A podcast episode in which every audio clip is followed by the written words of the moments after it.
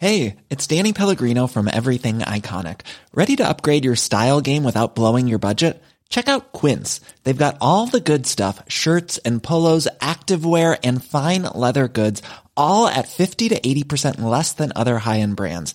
And the best part? They're all about safe, ethical and responsible manufacturing. Get that luxury vibe without the luxury price tag.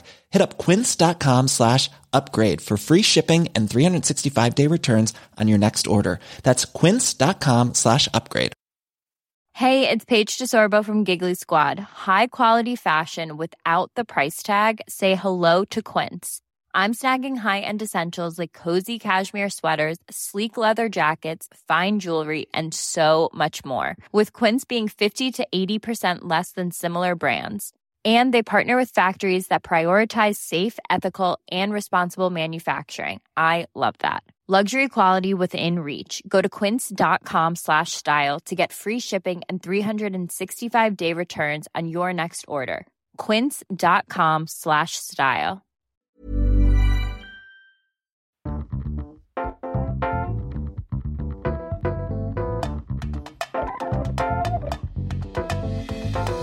Hello and welcome back to Sofa Cinema Club. I'm Colson Smith, and as always, I'm joined by Jack P. Shepherd.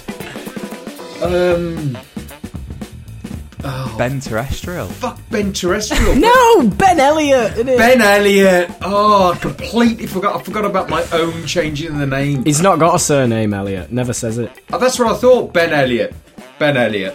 The Sofa Cinema Club is our podcast where we get together to educate each other on films. It's all about the films we should have seen, but we haven't. Each week, we set a film for each other, and then we come into the studio and we talk about what we loved, hated, and rated. Now, the beauty of our film club is that anybody can join in. All you have to do is watch along with the film at home and then join us every Thursday to find out what we thought of the film. This week's film has been chosen by you guys at home in our audience pick, and it is E.T. But before we get into talking all things E.T., how has your week been? What have you been up to? We met Queen, didn't we? We met Queen. We did. Uh, so it was Queen at the front, Shepherd and Price in midfield, Colson Smith in defence, wasn't it? That's how we met. her. I was practically the goalkeeper, I think, like the last line. Last line of defence, yeah. Me and Jack were on the street opposite number eight. Early on. You're in early doors. As she got out the car, Jack just turned to me. Jack turned to me and went, Oh, it's gone absolutely silent. It went silent when she got out the car. Yeah. And then we were saying, It's a minute at best, isn't it? It's a little hi, nice to meet you, and a Yeah. walk on. And uh, as she started to talk to, you know, the legends, Bill and Helen and Soon or whatever, me and Jack suddenly realised she was actually going to stop and talk to us for like a few minutes. Yeah. It's not a minute. You know, it's it's a good four or five minutes. Yeah. I mean, we were we were nervous. We had we had in our heads about something that you might say. I might try this little joke. I might try and calm the atmosphere down with this little gag. And then as soon as you see her, you said, didn't you, Ben? All that shit goes right out your head, and you're like, shit, it's the Queen. Yeah. Big deal. I think it's the most quietest I've ever been. And I kind of just looked and smiled, didn't have a clue what to do or what to say. You didn't say anything. No. But was there an opportunity Yeah, for you? Then? completely. Oh, yeah. Oh, there was. Yeah. Yeah. she said hi, I ignored her. no, she didn't. Oh. She didn't. She didn't. Um, Sorry, I, I've got a lot on. Sorry. what a cool thing to be a part of. You know, the whole place was buzzing, wasn't it? There was a great atmosphere around. We were obviously so lucky to have experienced it. And I think I was very much so just in the moment of just enjoying it. And I did just smile and say hello and think, you know, this is this is pretty cool. Like and I think it was evident that, you know, she's a very hardworking ninety five year old woman who was enjoying her day.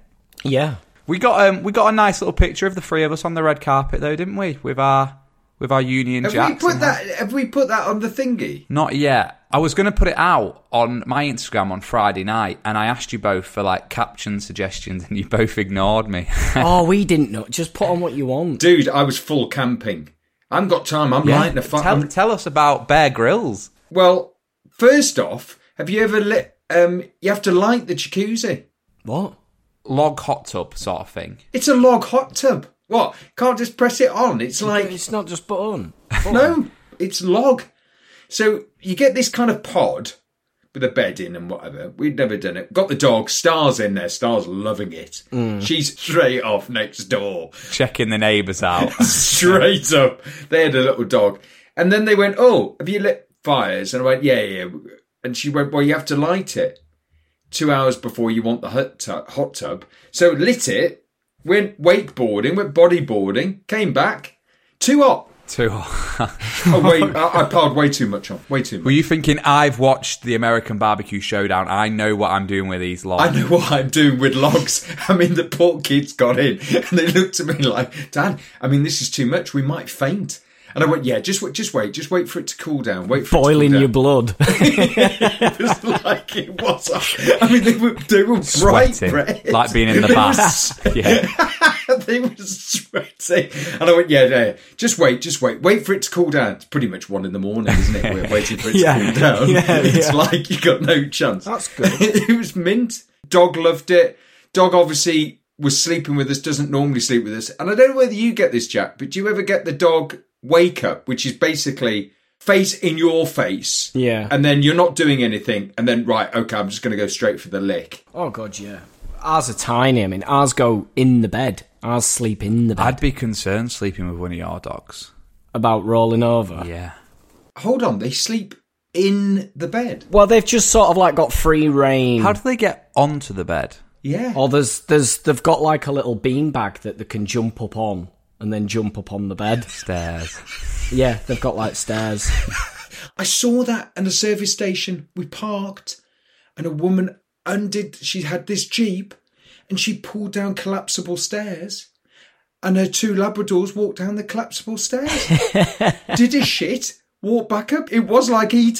They went down, phone home, did a little shit, and then and then went back up the stairs. I was. I said to her, "That's good." I said I could do with one of those. Come out the loo, down the stairs, and then go back up. And uh, Colson. Now, before we met the Queen, I got back late, and then Colson got back from Ibiza late, didn't you? Yeah. And then we had to have a little chat about what time alarm we had to set. Yeah. And then you said to me, you came back, you were a bit tender, weren't you? Yeah. And I said, I don't know how I'm going to sleep, Ben. And you went, Oh, why? Jet lag. It's only an hour. And I was like, I've done something. um, I've got to sleep on my front. So the last time we spoke on the podcast was just before I set off on Tour de Tapas, wasn't it? oh yes. So I've set off on Tour de Tapas, the well-known Spanish cycle ride around the island of Ibiza, and um, I've set off and it's going fine. Obviously, I'm wearing a lot of sun cream, but it gets a bit hot. Does Tour de Tapas? So about you know a few miles in, I change from a t-shirt to a vest. Oh, big mistake. Ooh, you don't see that on the Tour de France, do you? I thought- Stop, take the yellow jersey off, I need a vest. Whilst I'm doing it, I bet I'll just re-put on the sun cream. So I've re-put on the sun cream and I've reached around, but there's obviously some patches on my shoulders and like collarbone area that I couldn't reach oh. because I had the weirdest streaks of sunburn. So you didn't have a spray, you had a cream. I'd left the spray in the boot of my oh, car. Oh no, you've got to go. spray. Exactly, Gotta go. Jack. You Exactly. can't go I, I had a cream. cream for the whole What trip. is it? The nineties. It, and do you know the worst thing was? It was 70s. Nivea Kids Factor 50. It was it was it was a rub. It, it wasn't oh. it wasn't the good one. So anyway, I get back that night, go to bed, wake up, and when I go for my siesta, I can't I can't sleep on my back, and I'm like, what's that? And I woke up and I just had the worst sunburn in streaks down my shoulders. So I had to sleep on my front for about four nights. He put a shirt on, Jack, to go and meet the Queen. And he's just like that. shirt and a jumper. He said, I can't do this. I can't. I said, you've got to go t-shirt. It's too bad. It's the shower in it after. Oh, yeah. If But you've got any sunburn, It was a bit of going to bed. I went, I'm going to have to go from smart to casual to meet the Queen because I'm going to have to go bare chested. Awkward. But she'll understand when she sees the burns. But it was proper red oh, mark. it was it was it was not, and you could see my fingerprints into where I'd managed to rub the cream. Oh, So this week is when the audience at home get to pick what we want to watch. At the end of Stand By Me, the one note from you two was don't pick anything shit. Yeah. Okay? Easy instruction. What a, what a note. We had probably 300 entries this week, and some of them obviously were shit and some of them weren't shit, but we came up randomly with. Random generator. the random generator's done us well again. we came up with E.T., good film, versus Breakfast Club. Good film. Good That's film. semi final one. Then we had Truman Show versus French Connection. That's semi final two. So it's it's you know it's it's four good films there. That's four yeah. strong. Could have gone. Could have gone either way. I'd have been happy either way actually this week. yeah. So the final was E.T. versus The Truman Show. They both won their categories quite comfortably in the end. And the film that you guys at home picked us to watch was E.T. Was it close? Not really. No, E.T. won with sixty-one percent. So right, they, okay. they, you know, they've cleared it by five hundred votes really there. Yeah. So Ah, right, okay. it's it, it's it's quite a strong win really. Yeah. Um, but the good thing about um, you guys at home picking is it means that we get someone from home to come on and give us a synopsis. So this week on the podcast, we are joined by Zoe Bott, who is from Leicester but is studying at the Uni of Salford, and she sent us a little note to say her favourite film of all time was High School Musical. So she's Oh, obviously got wow. good taste. Oh, It's a fix. It's a fix. She's obviously got good taste, and this is what she had to say when we asked her for a synopsis of E.T. E.T. is a Steven Spielberg classic from 1982. The film follows a young boy named Elliot who befriends and brings home an alien who has been stranded on Earth. Elliot shows the alien to his brother and sister, and they later name him E.T. Together they must help to look after, protect, and hide E.T. from not only their own mother, but also the government officials who are hunting down E.T. Throughout the film, we see the friendship between Elliot and E.T. grow stronger as they develop an empathetic connection with one another. Although they have become the best of friends, Elliot must help E.T. contact his spacecraft so that he can return home to his own planet. E.T. is an iconic film that has stood the test of time as it is still popular and loved today. Another strong synopsis there, I think. Yeah. Yeah. Very strong. People are getting quite used to this, aren't they now? Yeah, but come on, they're not up against it. They've got time to think of these things. We haven't. We just wing it. I'm doing it. I'm doing a few an hour. Yeah, yeah, says Jack. yeah, It's not easy. I'm having to think on my feet here. It, Yeah, it is yeah, great exactly. though that obviously we are officially podcasters. We've been doing this for four series. You know, there's luckily we've got quite a lot of people that listen to this, and we can literally just put it out to the people that listen to the podcast, and then they come on and probably do as good, if not a better job than what we do. I know, that was very, it was a very good synopsis, wasn't it? I'm like, oh god, it's actually really tr- tricky what we do. And then someone just does it in a minute, and then and then effectively does the ratings, and you go, and that's the podcast, lads. I've saved you an hour. And you string it on for an hour, you three, talking about shite. yeah, and actually, I could do it all in a minute. Talking about Ibiza and log cabins, and I can do it in, in a minute. Bye. Right, let's get into it. So, E.T. just come onto Netflix, which I think is a really timely sort of pick for us, isn't it? So, if people are at home haven't watched it, it's officially on Netflix now. And Ben said off air earlier that it's it's a really good copy as well, isn't it, for a film that's so old? I think they remastered it at some point because this is '82, isn't it? Um, they remastered it, and so Netflix have done a very, very good job. They've remastered it a couple of times actually. Spielberg remastered it for the 20th anniversary edition, 2002, I think. And um, he took little things out, like, you know, at the end when they've all got guns in their hand? And he changed it that they've all got walkie talkies because they wanted to take the fact Yeah. that it, people might deem it like violent, the government trying to shoot the kids or shoot the alien or whatever. Yeah, And he spent a hundred grand doing that, changing all that CGI and other bits and stuff in between. And then he changed his mind and then put them all back in. And he said people should just remember it and just see it for what it was and not not try and change it. That's it. So he he changed his mind and went back again and took everything out that he put that he put in. This is a film that really sums up the podcast in terms of it's a film that you have to watch, isn't it? it it's one of those like staple classic films. Mm. And I remember watching this probably with my dad, maybe even with my sister. And I haven't watched it for such a long, long time, but I knew it was a good film. So when it came up, I was like, I'm glad that's a good film. And it was off memory, but then it's a film that I've not continued to watch. And the bit that I remembered as I was putting it on, and the bit I was really looking forward to, and this is obviously the child brain that watched it the first time, was you know when the house goes into like tents and Yeah. Yeah. the bubbles and all that. That that was the bit that stuck with me because that just seemed so massive and so unordinary. So as I was sat watching it, I was like, I can't wait for that bit. I can't wait for that bit. um, right.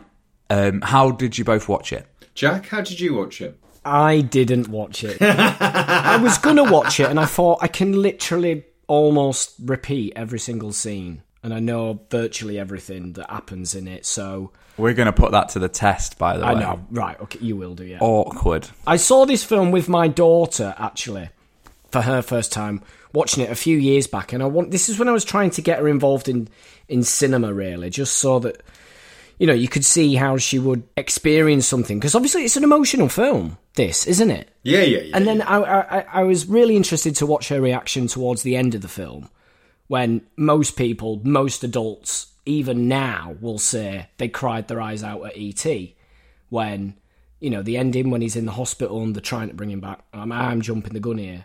But I'm looking at my daughter, no emotion whatsoever. Completely dead behind the eyes. Just didn't get it. Just didn't get it. No, no, no, no, no. Just, just weird how some things make people emotional and, and, and others don't. And I'd have thought E.T. Everybody's cried at E.T., but not with her. Yeah. well, how did you two watch it? You just watched it at, in the flat, calls. I just watched it in the flat on my own, yeah. Ben, I watched it with my son, and interestingly, I was 11 when this came out, and he is just past that now. But it was a real moment watching it with him. It was mm. really quite special because you're watching it. I'm watching it as an adult, thinking about when I first saw it as a child in the cinema, which was when this first came out. It was massive. oh yeah, I mean, the film, like, you don't get it so much now, but back in those days, these films didn't come along. Like, this was going to be the film to watch this year. It was like the Star Wars year, Yeah. the E.T. year, the Raiders year. yeah. That's how it was. So everyone in your school watched it. So it was quite a thing for me. So I sat down and watched it with him, and I have to admit, the bit where ET, I'm gone, I've gone, my head's gone. When ET's dying and he's looking pale, the bit in the river, all, we'll come to it, always gets me. My head's gone. When he's in the river and a raccoon's trying to eat ET's face, my head's gone. I tell you, it was back when I was a kid. I was so gutted. I was like, oh my, my head's gone. I look at my son, nothing. Nothing. Nothing. I don't know what it is. I don't know whether it looks. It, they're too used to CGI now. I don't know. I don't. I don't know. So yeah, but nothing. I'm looking. I'm bawling. I've gone. My head's gone. I'm like, he's gonna die. He's not gonna die. You've seen it before. He's gonna die. Um, so yes, watched it with my son, which was amazing. Straight into it, we have spaceship coming down from space, landing in a field, loads of weird alien noises, and one of them runs off, and then the next thing you know, I guess are they like Area Fifty One sort of? Yeah, it's a tr- it's a tricky walk, isn't it? ET's got a tricky walk and he's in the wood. Yeah. Not easy. That little shuffle. Until he has to run and then he absolutely bombs canes it. it. He's quick when he wants to be. He's a bit like Shepherd, low centre of gravity as E ET. That's it. And then he's off. Do you know how they film that, by the way? When they've got ET, whenever you see ET like running, yeah. Yeah. No, it was actually um, a small child who was born without any legs, but he was really good at walking on his hands. So it's actually a child in an ET costume walking on his hands. You're joking. When it's a close up, it's just a puppet and it's just a guy Yes. maneuvering him Yeah. like, as a puppet. But yeah, when it's like full on, you see movement of ET. It's a, a small child moving on his hands. So E.T. is instantly abandoned by his parents, his family, his own kind, because they have to take off because they're being chased by the Area 51. The only thing I can almost relate that to is when like you lose your mum in the supermarket, But normally you'd find her straight away, whereas ET hasn't. 'cause they've gone into space. You're on a different planet. I've lost. It's hardly a supermarket. That's the most traumatizing thing for a child, by the way, is losing He's your in a different galaxy. you, have gone to Aldi. You're in the third aisle looking at the canoe. You've lost your mum and go, where do you want to go? Home. Colson phone home. Literally, you know, um, you know, like in drama school, when you do like emotive work, and they make you think of something to make you cry. When I was a kid, that's, that's what I used to think of was lose my mum in the supermarket because it used to be the worst thing ever. I'd be stood looking at fucking cheese strings. And she'd be on my shoulder, and then I'd look around and she'd be gone. And you do that run up the aisles, looking, looking. You're like, "Mum, where?" And she's not arse. Uh, Did you catch her running out the shop?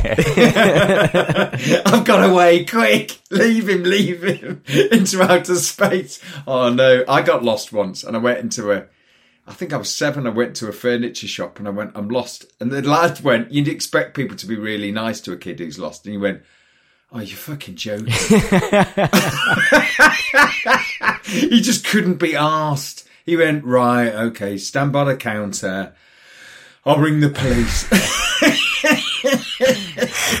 oh, that's the, there we go. Um, so he, they've landed. So of course Spielberg's done Close Encounters of the Third Kind, which I don't think you've seen, have you, Coles? No, but we've covered quite a bit of Spielberg on this podcast now, haven't we? Yeah, we He have. got the idea, Ben, actually, from Close Encounters. Oh, did he? So at the end of Close Encounters, when the aliens arrive, sorry, Coles, for spoiling it. Yeah. But that when they arrive, Yeah. he got the idea and thought, I wonder if there's a film if one of the aliens sort of got left behind and how would he experience Earth on his own and if somebody sort of found him, if some children or something found him. And he came up with that idea and he thought it'd be an interesting concept and he sort of passed the idea on to uh, a screenwriter who at the time was Harrison Ford's girlfriend, who would then become Harrison Ford's wife, who he knew and met her from when he was filming Raiders of the Lost Ark in the year before. He told the idea to her, and she went, I'll have a bash at writing it. She wrote it and wrote E.T. so she was writing E.T. while he was filming Raiders with her boyfriend, with Harrison. And then uh, at the end of Raiders, he went, Have you finished that script? He went, Yeah. And he went, Right, let's have a look. Read it and went, This is bloody good. Let's see about making this one next. It's easy, isn't it? Wow. It's easy. I was just thinking that, that I mean, that time, 80s, 70s, is in 75, he's done Jaws, Close Encounters. Close Encounters, he's then doing Raiders, then he does E.T. I mean, he's just printing money. Just one hit after hit after hit. yeah. What a man. So ET has been left behind. What do you do? You you run into town and you try and find a little outhouse to camp in, don't you? Yeah. And whilst ET's in the outhouse, that's the first time that we meet Elliot, his brother, and all of their like friendship group. When I was young, I so wanted to be in that kitchen. That house. That's what I remembered because the house is massive. It felt so American. Yeah. Yeah. I mean, the lighting in this film is extraordinary, but the atmosphere, they're eating pizza, they're playing Dungeons Yes. and Dragons, Yeah. and I'm like, oh, God, it'd be meant to be there. And they're talking over each other. It doesn't feel set, does it? It feels very natural. Yeah. It's made it feel very like it's a real home. Whenever the kids have got scenes together, it reminded me so so much of Stranger Things. Like so, and then when you think about the premise of Stranger Things, you're like, "There's something in It's this." just ro- yeah, it's just completely robbed from E.T., The Goonies, Yeah. completely. Anyway, so Elliot goes to meet the pizza man, doesn't he? Being the youngest, he gets sent out to meet the pizza man, and as he's bringing the pizza back Massive in, pizza. I just had, I'd had frozen pizza. Chicago town. it's massive. Couldn't carry it, could he? Like 27 inch. it's like the, the ones from Costco. So he, he brings it in, and as he's bringing it up the old driveway, he hears a funny noise. So he goes to investigate the funny noise, and that's when he has his first encounter. Well, he throws the ball in, doesn't he? Yeah, and then he sees something and he doesn't know what he's seen, but he's scared. So he runs into the house and he says, "I've I've just seen something like a what does he say? Is it a mutant? Something like that?" He, he doesn't know what it is, does he? And they think it's an animal, don't they? yeah. So they all go out. They all grab kitchen knives. They think it's raccoons, don't they? Yeah. they? My brother had raccoons. We switched the lights on once and caught them all, and they do look like they do look like a cartoon when they're stopped. What do you mean? Like, like they've been caught doing something naughty. he had he had this turf laid. He lives in America. He had this turf laid, and apparently they really love. it. There must be bugs in it or something, or they like lifting it up and tearing it out around. And I was talking to him that night in his house, and out of nowhere, he goes. Raccoons! he went, they're, they're doing the lawn, they're doing the lawn, I'm going to get them. He puts the light on, the floodlight in the garden, and they will go, like freeze. Like they can't be seen if they don't move. yes. They make a right old racket and they don't move.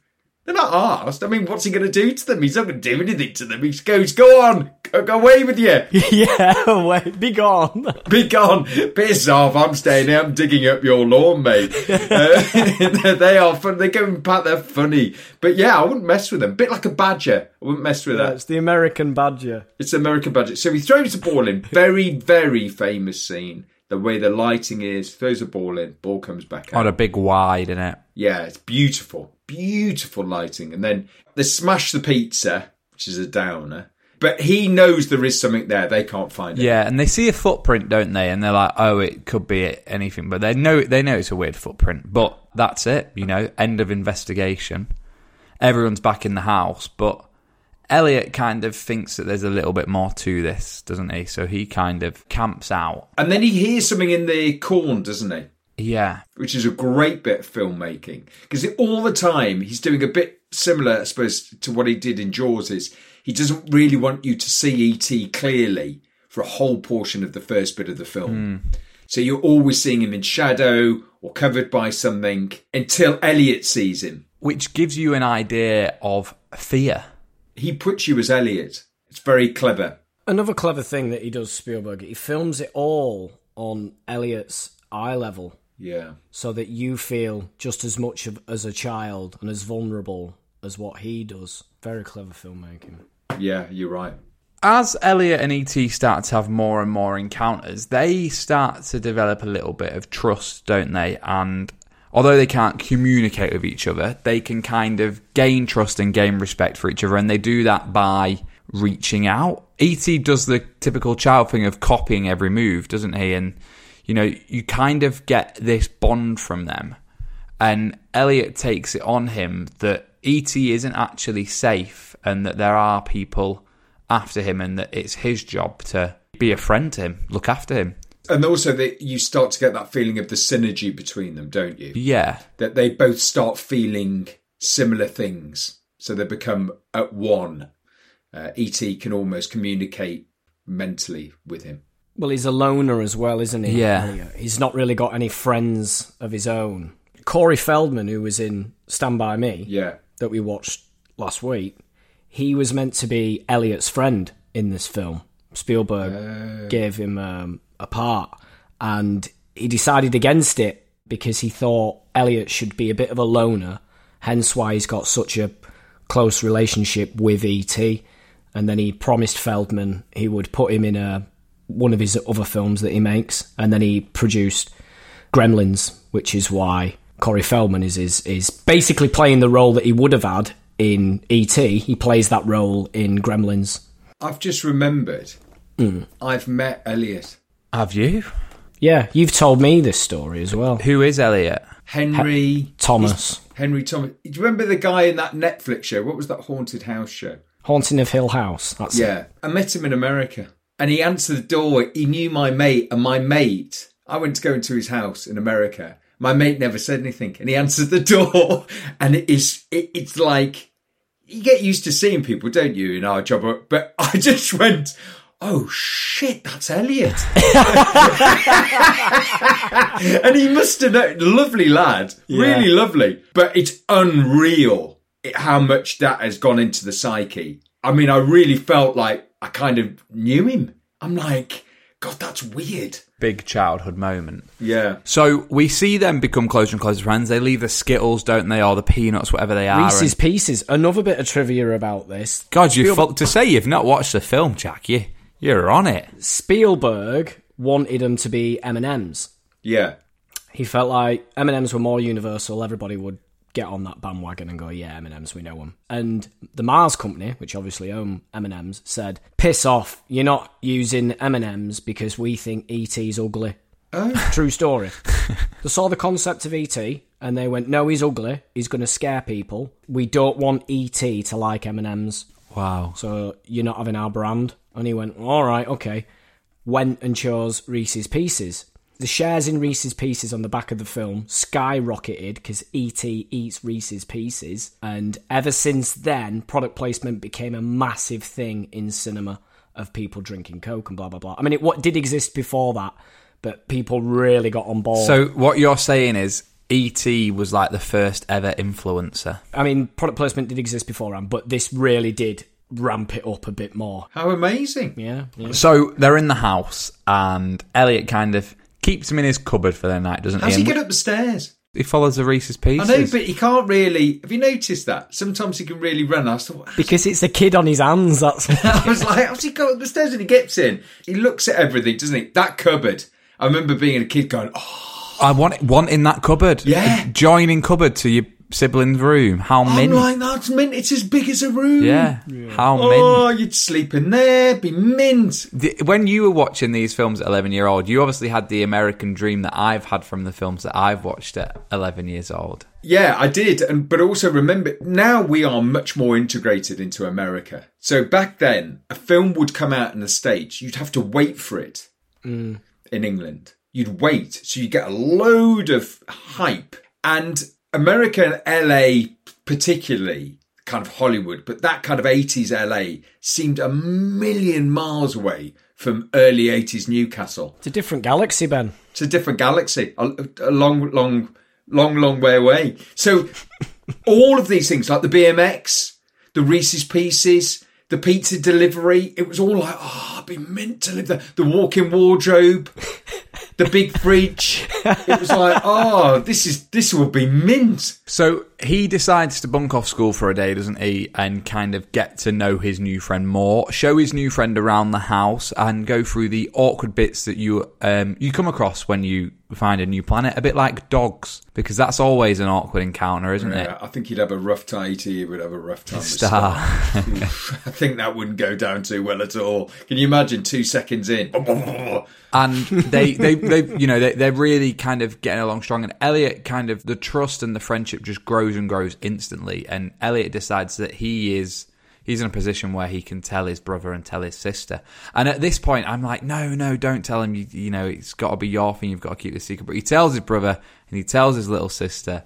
And his little sister has that brilliant line of, I don't like his feet. How good is she? Yeah, brilliant. Another bit of trivia, what she meant by that, that wasn't in the script, that was an ad lib. And it was only an ad lib because she wasn't saying she didn't like E.T.'s feet. The guy who was doing the puppet puppeteering Yeah. In the E.T. thing, there was loads of wires and cables coming out on top of his feet. So she saw them as his feet.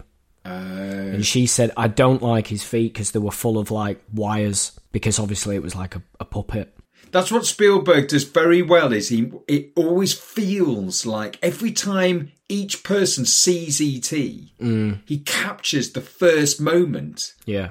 Brilliantly. It was all filmed in chronological order. Ah, for that reason, so that he wanted to see the progression, basically, the full thing. And he says none of the kids were acting. They never saw just the costume line at the side of the set. yeah, yeah, yeah. That makes sense because you could really see Drew Barrymore really had invested completely in. Oh, this is an alien. Yeah. I really liked the scene where Elliot has to go back to school and E.T.'s on his own. So he kind of just becomes one of the family, doesn't he? And him and the dog have free roam on the house. Straight to the big fridge. It's the American fridge freezer. Starts off on the old potato salad, pretty quickly moves on to the Coors Light, flicks through the TV. I just think that's brilliant. In, in the way they did that and made it feel so believable and almost real. And then equally, when the mum returns from school and the little sister is trying to introduce them, and the mum is just in her own world and can't quite see all the mess and can't see everything that's going on around her. You know, the artistic license kind of just let that happen and worked so well. And ET just always moves out of her view, doesn't But always for a purpose. Not like he's trying to avoid. Yeah. Always, there's always a purpose behind it, which I just thought was really, really clever. She opens the fridge door and knocks him out. Yeah. and the, the noises that he starts to make of ah, like Yeah, yeah. Um, so ET has started building something, hasn't he? Because ET has seen um, technology around the God, house. you won't even remember those machines, will you? Not a Those clue what that was. machi- Yeah. Oh my god. Was it like for spellings? Yeah. I could have done with one, couldn't I? And every, and everyone had one, so it would read out the word and test you, and it was like massive, massive. That's my version of a, uh, PS5, a PlayStation Yeah. Five. Or an Alexa. Yeah, that doesn't talk back to you. You type in. So we don't quite know what he's building, but as he sees stuff around the house, there's a scene when Elliot returns home from school, isn't there? And again, their communication has got better because E.T. has been taught to talk by his younger sister in the most random way ever. So Elliot decides that E.T.'s smart enough to learn how to talk and communicate. So it really does step up to the next level. She's dressed ET up. I mean, how brilliant's that? Yeah. yeah. We had a play date. We had a play date. I've dressed ET up in a wig and hair. what are you doing to him? It's embarrassing. Yeah, yeah. But you felt like he was really saying that. Yeah. Um, and then that's where he gives him the name of E.T., which is great name. So with him seeing the technology around the house, he sees a phone and the communication that he starts to be able to have with Elliot is that he, he's fascinated with the phone. And Elliot says, What is it? What is it? And it's at this point when Elliot realizes that actually E.T. wants to phone home. He takes the comic book and the TV and puts them together, doesn't he? Yeah. And then thinks, actually, I've got to go back. Yeah. And she says, phone, phone. And there is that very famous bit. How many people at school, you probably didn't get this, everyone was doing, everyone was doing a Yoda impression for a few years, then straight onto the ET impression. Almost the same. It it is brilliant. So Elliot decides that being his newfound best friend, he has to help him do whatever he wants. So they go out to the shed, him and his brother, and they get all the materials they can, and they just they just let ET build. Yeah. And while the Area 51 people are listening into the conversation, Yeah. they? So that's the undercurrent now. Is is it's quite obvious and evident that they're being followed by people who want ET for different reasons. When ET's project's finished, when he's got everything he needs to get home, they take him. Elliot cycles him back up to where where he first encountered. They have the really clever bit where they do it as trick or treat, don't they? Oh, and they dress him up. They dress him up, and that is, I mean, what a brilliant piece of filmmaking. Yeah. So the older brother's got a knife in his head, and he goes, "Ouch!" yeah. He goes to help. He go. He wants to help heal him, doesn't he? yeah, which is brilliant because you realise E.T. Elliot cuts his finger on the uh, saw, and E.T. can re- repair it. They dress E.T. up as a ghost, and then I always remember the Polaroid photo gets the flash and goes, "Ah!" falls over. And then Elliot's like, what's Elliot? A kind of ghoul or something. Yeah, mm. he's got eyeshadow on, hasn't he? And I remember seeing this as well, because of course you have it now. But when I was young, we didn't have trick or treating, and we didn't. We just had BMXs, but they're all dressed up. And then they had that really good bit where Yoda passes E ET. Actually, in episode one, The Phantom Menace, there's a famous shot where I think one of the uh, senators or something are giving a big speech, and you can see there's like a little a little team of ETs in Star Wars, like they're in like the similar galaxy. So I think that's a obvious because George Lucas and Spielberg are really good friends, aren't they? Yeah. So obviously, Spielberg's had a little nod to Yoda in an ET, and then he's he's had a little nod back. So they cycle up, they fly. You kind of get this feel of how magical ET and everything is now, don't you? you you're understanding his power more. And they take him up to get him home. And this is kind of where it all goes a little bit wrong, isn't it? Does he communicate with home at this point, do you think? Yeah, definitely. And what happens? Do they just fall asleep? I tell you what, though, they can't like him very much, have they? They don't rush. Mm. They've pissed off for ages. Yeah. Well, where's that other lad? Which one? You know the other E.T. Yeah. Oh, I don't know. Gets on my nerves. Gets on always saying ouchie. Yeah. Gets on my nerves. Leave him. This was the real bit when I was a kid. The really sad bit. Elliot wakes up, can't find E E.T. I'll let you talk about this bit then, Ben. So the bit where he can't find him and he sat on the chair and he does a very close up shot and he goes, I can't find him. He's gone. And the older brother goes, Well, I'll go and find him. I remember seeing that and thinking, Oh, that's it. That's the end of the film. he hasn't got home. He's dead. That's the end. I was like, I was gutted. My head had gone, full gone. And then the brother goes up, doesn't he? He, he says, "Go to the woods. Go to the woods." And then then he sees him in the river, and then I've lost it. E.T. pale, lying in a river with a raccoon chewing on his finger. I was like, I looked at my dad. Dad's giving nothing away. It's fine. It's fine. It's a puppet. I think that's what came back my dad. Not involved in it at all. It's a puppet, son. Don't worry. But uh, my head had gone. So he's in bad way, isn't he? So he's got to take him home. the kids don't really know what to do now, do they? Because they're seeing their friend, their new mate that they've been hiding out and looking after. They're seeing him in a way they've never seen him before. They're seeing what they think is him dying. Well, it's killing Elliot as well, isn't it? That's the point. The both ill. they're both ill because what you've seen through the film is Elliot. When ET gets drunk, Elliot gets drunk. So then, when ET is dying, Elliot is dying, and they're lying opposite each other in the bathroom. Yeah. The mum comes in and recognizes that Elliot is not well, Yeah. And so takes him out. So they're trying to break that gap between the boy and ET. And it's the, the first time the kids tell an adult is kind of when everything kicks off with Area 51 at the same time, isn't it? Yeah, The scale of those tents and all of that, it just felt massive the first time I watched that as a kid. the old hamster run. Yeah, I just remember it so well. And in people in the spacesuit coming in to get ET, and oh, God, then that was a good bit. That was a good bit. Because you think they're going to be dressed like you're going to be able to see their faces, but nine spacemen. But yet, that's the clever thing, though, isn't it? They're dressed like aliens. Do you know what I mean? Like to a Yes. kid, they're more like aliens than what the alien is. Yes. and they they look scary, and it's like you Hmm. know they're destroying the house, aren't they? And it's like, what is going on? What what are you doing, sort of thing. Then they seem to make a mini hospital out of the kitchen, don't they? They seem to have it all rigged up, and Elliot's on one bed and ET's on the other bed, and they're running tests, they're doing things, and they're realizing that they're trying to find out who ET is, where he's from, and what the connection is between him and Elliot. And there's a point where both their conditions start to worsen, and then Elliot and ET kind of talk to each other, and they have that moment over the bed, don't they? They basically just talk to each other, and it's very much Elliot to ET, and then Elliot's heart rate picks up, and ET's heart rate goes down, and you can see that ET is almost killing himself to let Elliot live, isn't he? yeah. This was uh, Henry Thomas's audition. Have you seen it on YouTube? No. It's his That's audition amazing. It's when he's a young kid. We'll put it on the uh, gram. Yeah, it's you, you can see his basically his audition tape, and Spielberg's in the room, and there's a guy doing the lines, and Spielberg's basically just shouting notes out to Henry Thomas, and he's saying stuff like, "You don't want to let your friend uh, go. Make sure uh, he can't take your friend with um, away from you."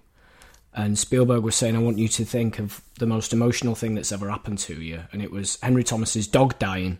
Not losing his mum in the supermarket. No, it wasn't losing his mum in the supermarket. It was his uh, his dog being uh, put down at the vets or something. And him losing his best friend. And he says, I want you to think of that moment and think how upset you were and think of E.T. as your pet, your friend, and he's going to die. And action, basically. And what you see is Henry Thomas delivering this performance as a young boy. And he's really, really, really, really believes, in all honesty, that E.T. is his best friend and they're going to take his best friend away from him. And you see the audition and he, you do think, wow, Jesus Christ. And Spielberg offers him the part on the spot. He says, You got the job, kid. I know, unbelievable. Yeah. It's exactly what he does in the film. Yeah. If anything, weirdly, I think the audition's even more powerful. Yeah. E.T. passes away, and the Oh, gutting. gutting. That's a big moment. He dies. White, yeah, chalky, like corpse like, completely gone, all the colour gone out of him and oh the most dignifying way whatsoever. They put him in a freezer, freezer in a freezer bag. Yeah. In a freezer. and the guy who's kind of like, you can't tell if he's a goodie or a baddie, but the Area 51 guy who says, I've been the same kid as you, which didn't make much sense, but he says, you know, this has been my dream, this has been my thing since I was 10 years old. You know, do you want to say goodbye to him? And he says, yeah. And he clears the room as he says goodbye. And I was trying to remember from watching it as a kid how they get out, how do they quite break out, and what happens, because I couldn't quite remember E.T. dying and being put in a freezer. And it's that bit where, as E.T dies and Elliot survives, the plant dies, and everything that ET's kind of affected dies. And there's just a really strong scene where Elliot basically almost says thank you. Says he loves him. Yeah, and you know, thanks thanks for being my friend, sort of thing. And then we see for the first time since he lost his parents in the spaceship in the supermarket at Aldi, we see his, his red heart glow. But he shits the lid, didn't he? Yeah. He shits the lid, and I remember in the cinema everyone goes, "No, no, no, he's alive! He's alive!" he shuts it and walks off. Yeah. And it was like he'd forgotten. He'd gone, "Oh well, he's dead. I'll order a pizza." Shuts the lid, and then as he's leaving, the plant, the flower Plant regrow, and then he flower. looks and he realizes, and he gets his brother, and he says, "He's alive. He's alive." But we've got it. We've got to get him out of here.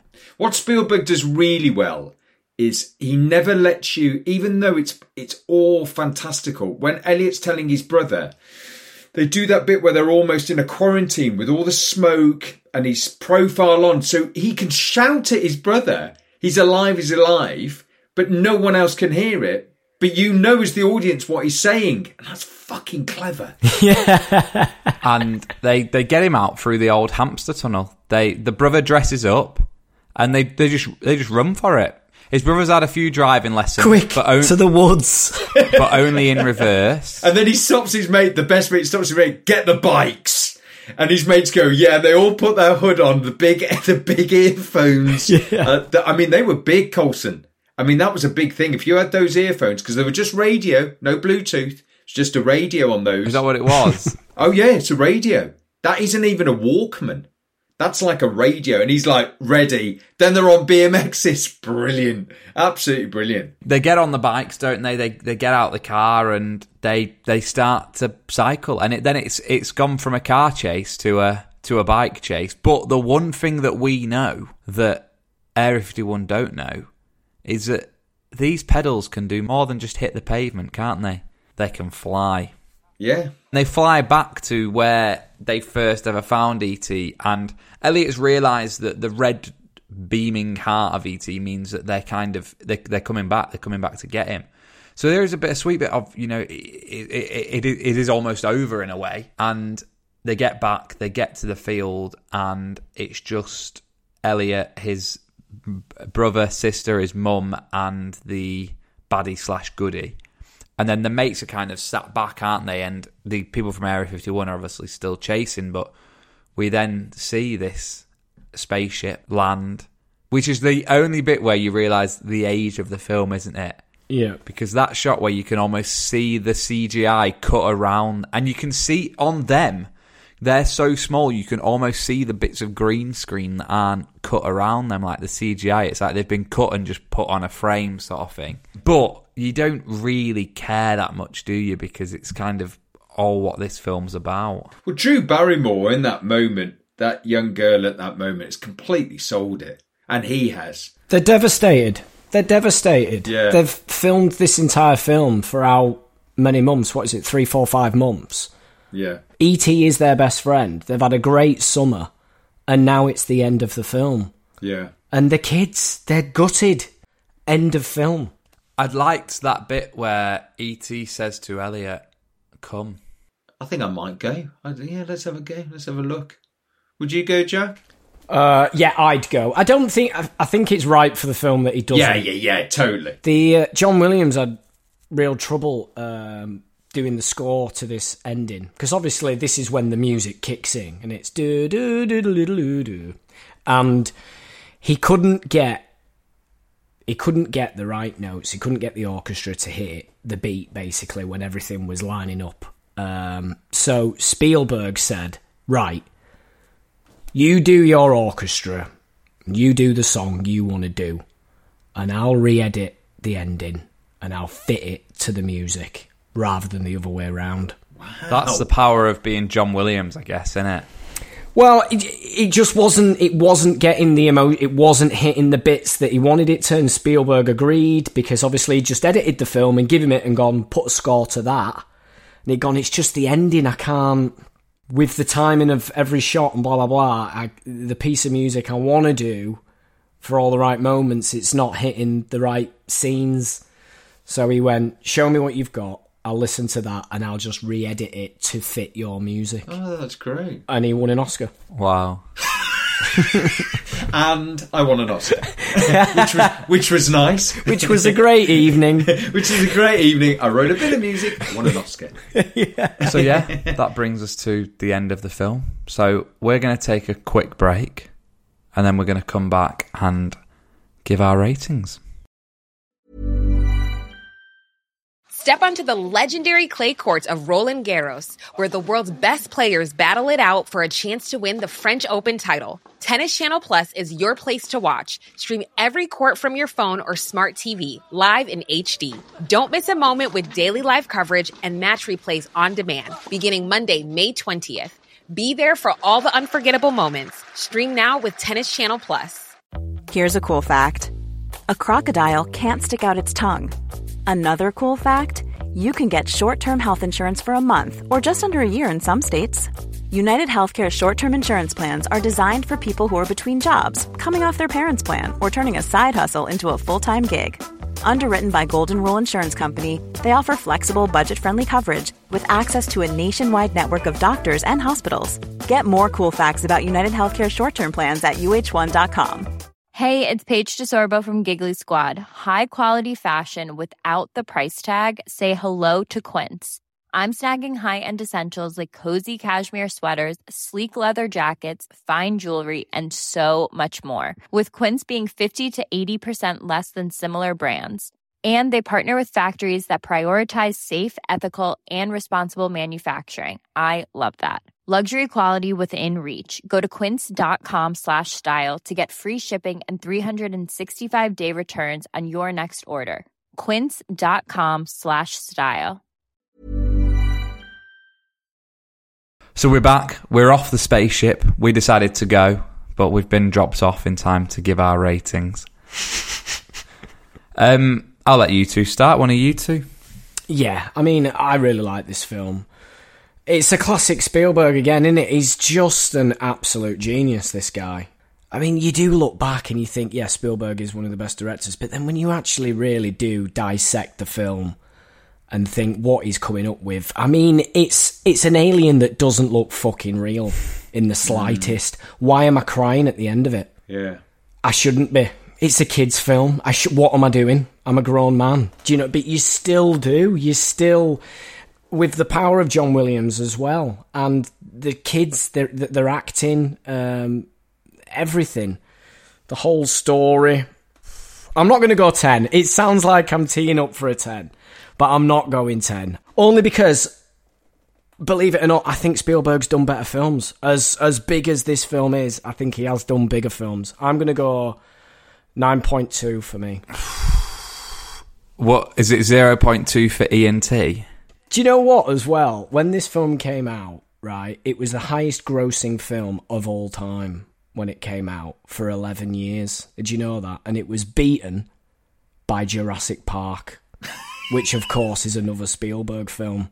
And when when it was uh, when it got released onto VHS, well, it didn't get released onto VHS. He went down the line and told Universal to go down the line of not releasing it onto VHS. You know, like what Disney do when they bring a film out. Yeah. Well, they did do up until the nineties. The film wasn't available for you to rent or buy on video, so that it, they would it would be an experience that you had to see in the cinema, which is what Spielberg did up until uh, 1988 for like six years because it was the most pirated film in, in the 80s. Ben. Uh, yeah, everything Jack said. I think it's slightly tinged because I was bang on the right age to watch this film. yeah. And I was in the cinema and no one had seen it before. I was in a kind of, when I was very young, a kind of golden age of big movies. golden age of Spielberg, really. And I remember seeing it. I completely invested in it. I find it very hard to separate the film from the younger Ben now Uh, because there is so much I love about it. And I think you're dead right, Jack. It's a crappy plastic bit of thing when he's lying on the slab and you think it's a bit crappy, but you go there.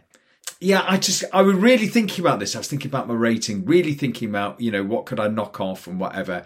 And I thought in the end, in my heart, for that time, it's a ten for me for my age. And even my now, I couldn't separate it. It was such a huge film for me to watch.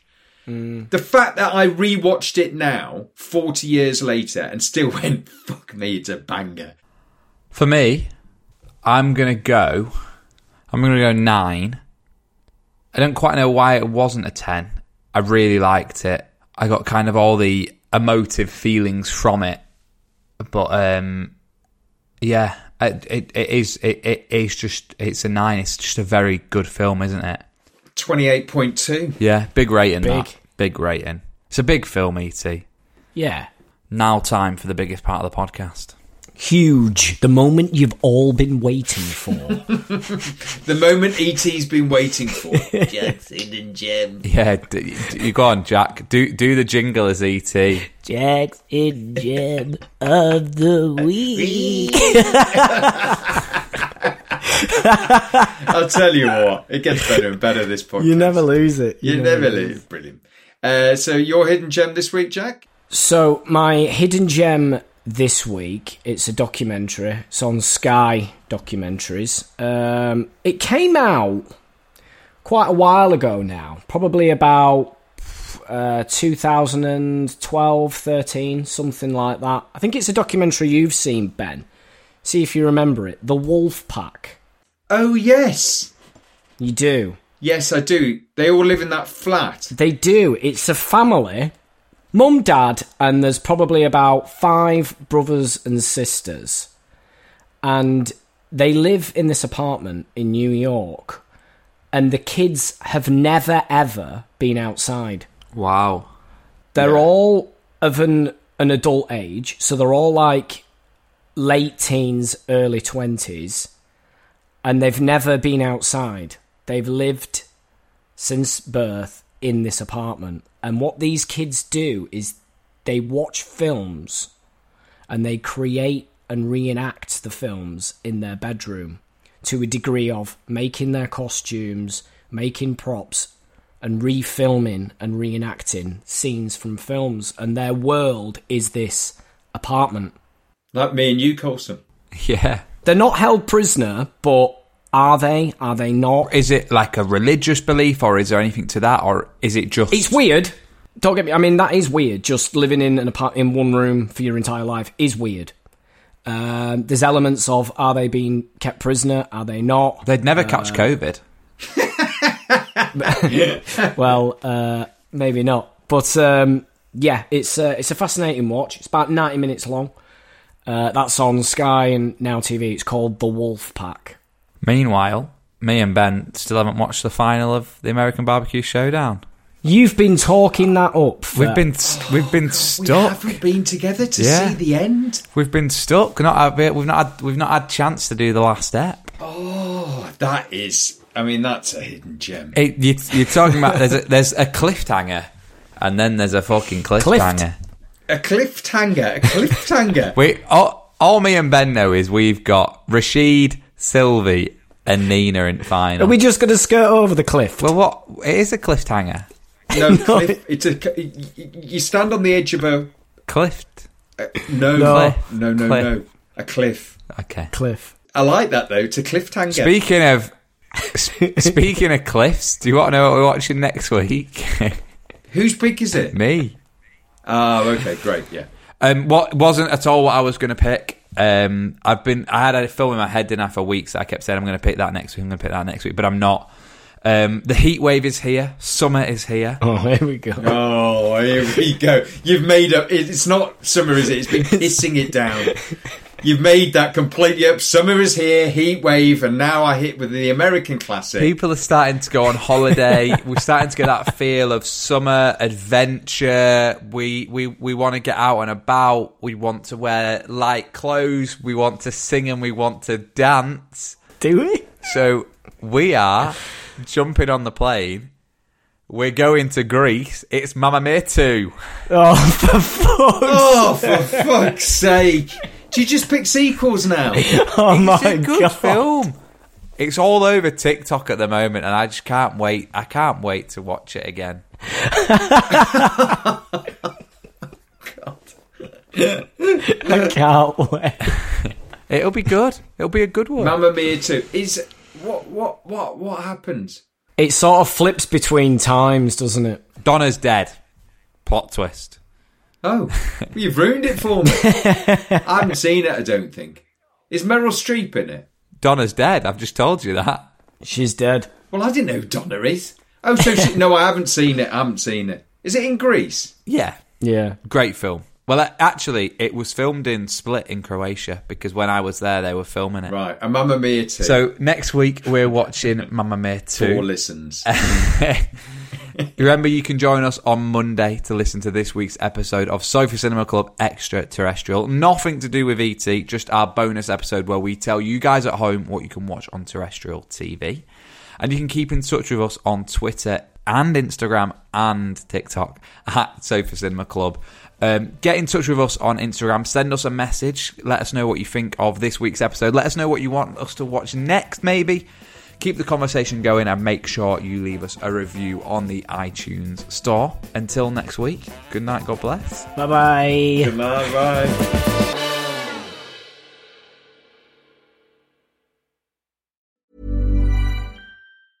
Witness history at Roland Garros, where old rivalries meet new talent on the clay battleground. Tennis Channel Plus is your place to watch. Stream every court from your phone or smart TV live in HD. Experience three weeks of unparalleled access as the world's top players in tennis face off to see if the veterans maintain their dominance or if a fresh face rises to challenge them. Daily live coverage of the French Open begins Monday, May 20th. Stream it now with Tennis Channel Plus to be there when it happens.